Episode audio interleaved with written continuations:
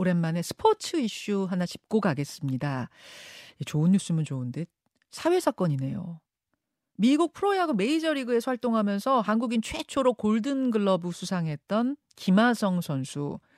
그야말로 최고의 겨울을 보내던 김하성 선수가 갑자기 신문 사회면에 이름을 올리기 시작한 게 딱 일주일 전입니다.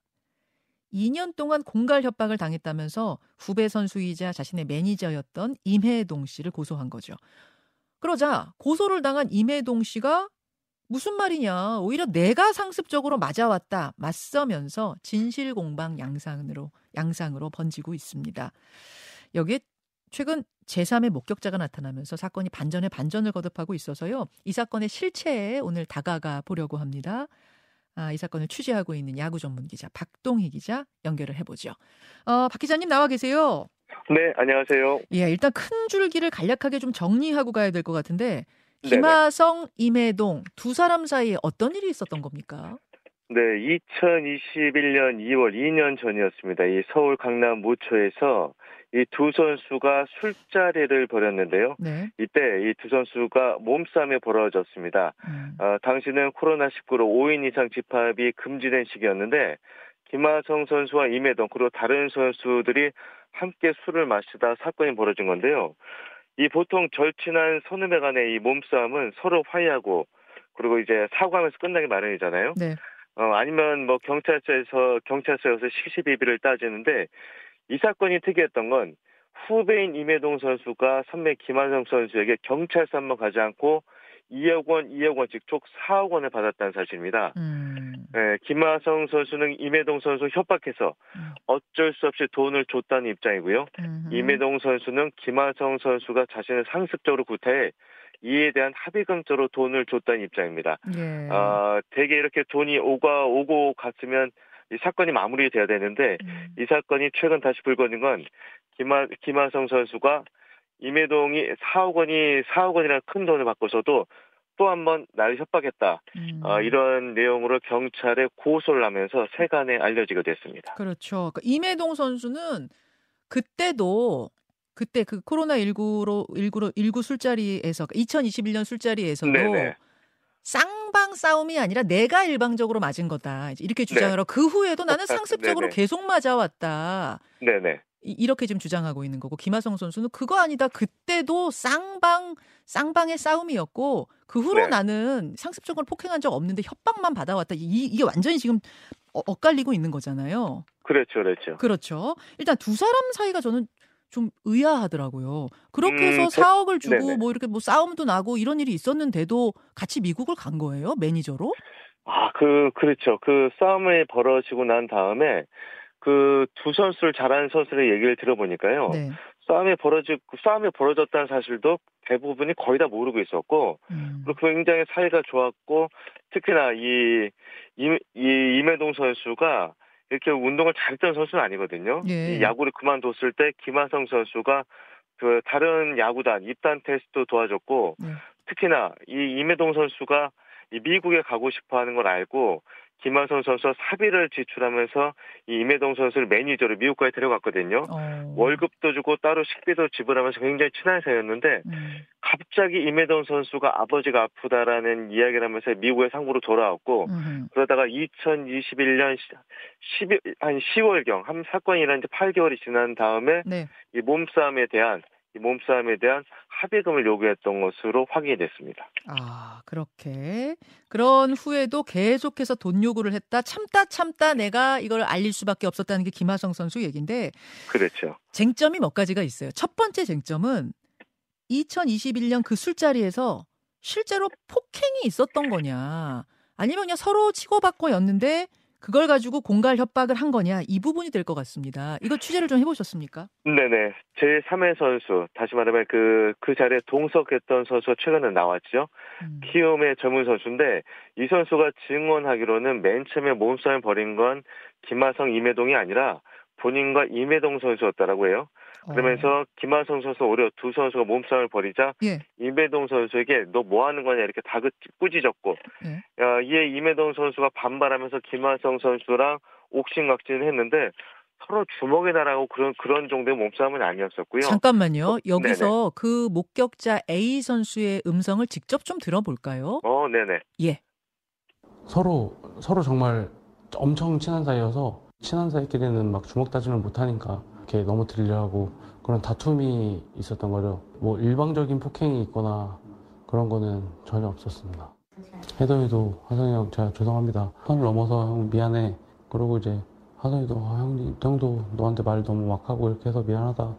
음, 이 SBS 기자와 만나서 이 목격자가 한 얘기더라고요. 그러니까 일방적 네네. 폭행이 아니라 이렇게 몸싸움, 주먹 다짐이 있었던 거다. 그런 그렇게 지금 증언을 했네요. 그렇습니다. 그, 이, 사, 만약에 이매동 선수가 그 술자리에서 정말 아주 심각하게 구타를 당했다고 한다면 아마 그 즈음에 경찰서에 찾아갔을 텐데 이 키움 선수를 얘기하기로는 전혀 그런 사건을 인지하지 못할 정도로 두 선수가 아무 이상이 없었다고 하거든요. 음. 그래서 이제 증언자도 나왔기 때문에 이 사건이 지금 경찰에서 저 수사 중인 것으로 저희가 확인을 했는데요. 음. 아마 이 증언자의 증언이 꽤 어, 두 선수 모두에게도 큰 영향을 줄 것으로 보고 있습니다. 아니 근데 이상한 것이 이렇게 이 목격자 말대로 쌍방 폭행 그냥 싸움이었다면 네네. 김하성 네. 선수가 왜 4억씩이나 그때 줬습니까? 큰 돈인데. 그때 이 술자리가 벌어졌을 때가 다들 기억하시겠습니다만 코로나 19 상황 제일 심각할 상태였잖아요. 이 집합 금지 명령을 만약에 어기고 그 어.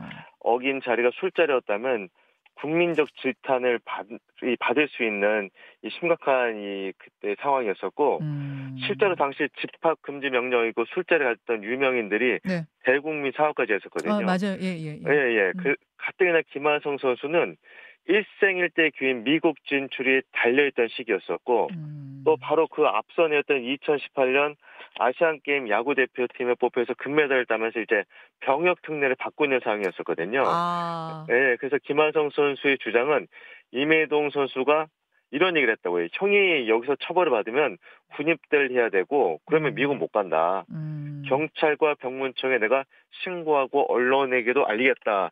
이런 얘기를 하니까 이 김한선 선수 심각하게 부담을 느꼈다고 하는데 저에서 몇몇 야구인데 미국 진출했던 선수한테 물어보니 예. 본인 같았어도 사학을 줬을 거래요. 아. 본인 같았어도 이 혹시 미국행에 좌절될 수 있었기 때문에 아하. 그 당시로 아마 그 돈을 줄 수밖에 없었을 거다 그런 얘기를 하더라고요. 아 미국 메이저리그에 진출한 선수들을 얘기는 나라도 그렇게 할 수밖에 없었을 그랬죠. 거다. 그 정도 네네. 그 그런 그것은 상당히 민감한 부분이군요. 미국 가느냐 그럼요. 못 가느냐 하는 데 있어서 그렇게 지금 김하성 선수는 이야기를 그래서 준 거다 얘기를 하고 있습니다. 물론 이매 이매동 어, 시 측에서는 그게 아니다. 이게 때렸으니까 지금 나한테 이렇게 준 거다. 또 이렇게 엇갈리고 있긴 해요. 네네. 근데 이제 그 후, 그래서 그건 일단락이 됐는데 그 후에 벌어진 일들. 임혜동 씨 말은 그 후로도 4시간 이상 나를 잠을 재운 적이 없고 노예처럼 부렸다. 상습적으로 네. 폭행했다. 이 얘기거든요. 이 부분은 네네. 어떻게 되는 겁니까? 김하동 이, 이 부분에서 김하성 선수는 좀 다르게 얘기하는데 음. 이 소파가 아니라 소파 베드에서 잡고 당시 미국 진출 확실히 결정되지 않았던 시기였기 때문에 이 좁은 호텔에서 그렇게 잘 수밖에 없었다. 그리고 이 김하, 김하선 선수 본인이 운동하는 시간에는 임혜동 선수가 호텔 수영장에 남아서 수영도 하고 개인 시간을 보냈다고 하는데 이 부분도 저희가 확인해 봤을 땐 네. 이배동 선수가 이렇게 흔히 말해서 노예 같은 생활을 했다면 주변인들한테 그 사실을 얘기했을 텐데 그런 얘기를 들어본 선수가 없는 것으로 지금까지 확인이 됐습니다. 아, 노예처럼 부렸다는 증거가 없다. 이렇게 지금 그 부분도 정리가 되고 있단 말씀이에요. 김하성 네네. 선수가 그 고소까지 결심한 어떤 트리거라고 할까요? 이거는 네. 뭐라고 파악하고 계세요? 합의서 내용대로 이 2억 원을 두 번에 걸쳐 줬음에도 불구하고 이만동 선수가 어, 다시 이제 최근인 것 같아요. 최, 최근 몇 달째 다시 문자를 보냈다라고 해요. 그래서 김한선 선수가 느끼기에는 약간 협박성 메시지여서 음. 또한 번의 협박이라고 판단을 해서 이번에는 본인이 이름이 드러나는 거를 각오하면서까지도 음. 어, 고소를 해야겠다. 추가 협박을 막기 위해서. 그래서 아. 고소를 했다라고 합니다. 이대로 그냥 두면 이게 평생 협박에 시달리겠구나 뭐 이런 생각을 했을 수도 있겠군요. 네네. 그래서 나섰다는 이야기 알겠습니다. 이제 중요한 부분은 지금 정말 잘 나가는 야구 선수 아닙니까? 메이저리그에서 네. 뛰고 우리나라 최초로 골든글러브까지 탄 선수가 이런 상황이 됐으니 이게 지금 에, 김하성 선수한테는 어떤 영향을 미칠지 또 우리 야구 선수들이 미국으로 진출하는 데는 어떤 영향을 미칠지 좀 크게 봐야 될 것 같아요. 우리 야구의 전반의 문제로 어떻게 보십니까? 네, 한마디로 말씀을 드리면 아무 영향이 없을 겁니다. 아, 그래요? 네, 왜냐하면 김하성 선수의 이 사건이 이게 지금 코로나19 그 엄중했던 아주 특수한 경우에 해당이 되는 거였었고 이미 사건이 종료가 됐고 음. 특히나 지금 저희가 취재한 바로도 김하성 선수와 임혜동 선수의 의견이 워낙 주례문에 엇갈리는 건 경찰서에서 풀 일인데요. 예. 근데 이, 이 건과 유사한 사건이 뭐냐면 프, 많은 프로야구 프로축구 선수들이 이런 식 협박에 많이 시달려요. 그래요? 네, 제가 몇 번 취재를 해봤는데 아, 우리가 알고 있는 거, 뭐, 언론에 알려진 거 외에도 이런 것들이 많아요? 아, 많죠. 많은데 이 선수들이 유명이다 보니까 예. 서, 아주 여러 다양한 문제를 협박을 받게 되면 이 문제를 끙끙 앓다가 돈을 주거나 음. 거의 그렇게 끝나요. 그런데 자기가 잘못한 게 없어도 그렇죠, 그렇죠. 어. 잘, 물론 잘못한 게 어느 정도 있으면 더, 더 합의액이 커지겠지만 예. 이번에 가장 큰 문제는요. 예. 이 김하선 선수의 전 소속사, 지금은 이 프로축구 프로야구 선수들이 다 에이전트가 있거든요. 그렇죠. 네. 이 에이전트가 이를 똑바로 처리하지 못했기 때문에 선수한테 조금 더 조금 더 현명한 이런 대안을 제시했으면 이러지 못했을 텐데 지금 이 사건이 더 퍼지려고 하는 게 이 김한선 선수의 전 소속사가 아주 유명한 메이저리그의 형이 친형이 운영하고 있는 기획사이기 때문에 음. 이마동 선수가 다른 메이저리그를 협박했다. 그 선수 이름이 자꾸 나오고 있거든요. 어, 잠깐만요. 네네.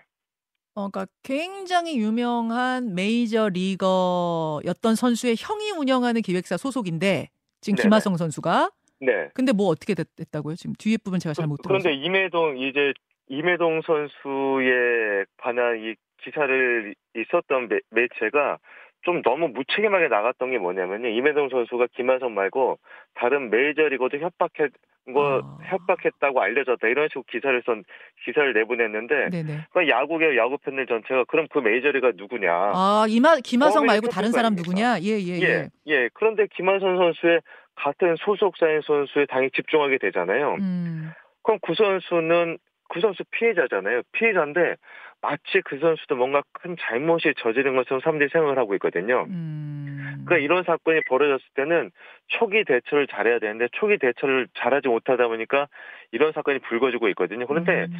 요즘에 이 프라고판을 보게 되면 정말 그 아주 소규모 음. 그리고 아주 무능력한 사람들이 에이전트로 나서면서 선수들의 이런 뒤처리를 해주고 있거든요. 음. 그래서 지금 김하선 선수는 그냥 비근한 예일 뿐이고 아주 많은 사건들이 벌, 어. 벌어지고 있는데 예. 이 우리나라 프로야구 선수들이 자신의 몸값에 어울리는 좋은 에이전트 과 만날 필요가 있습니다. 예, 예.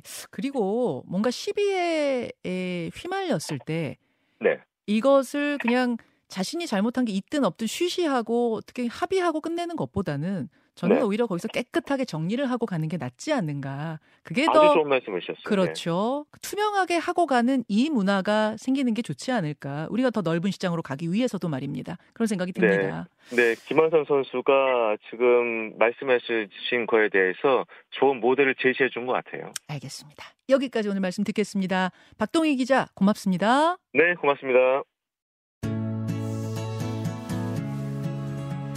김현정의 뉴스쇼는 시청자 여러분의 참여를 기다립니다.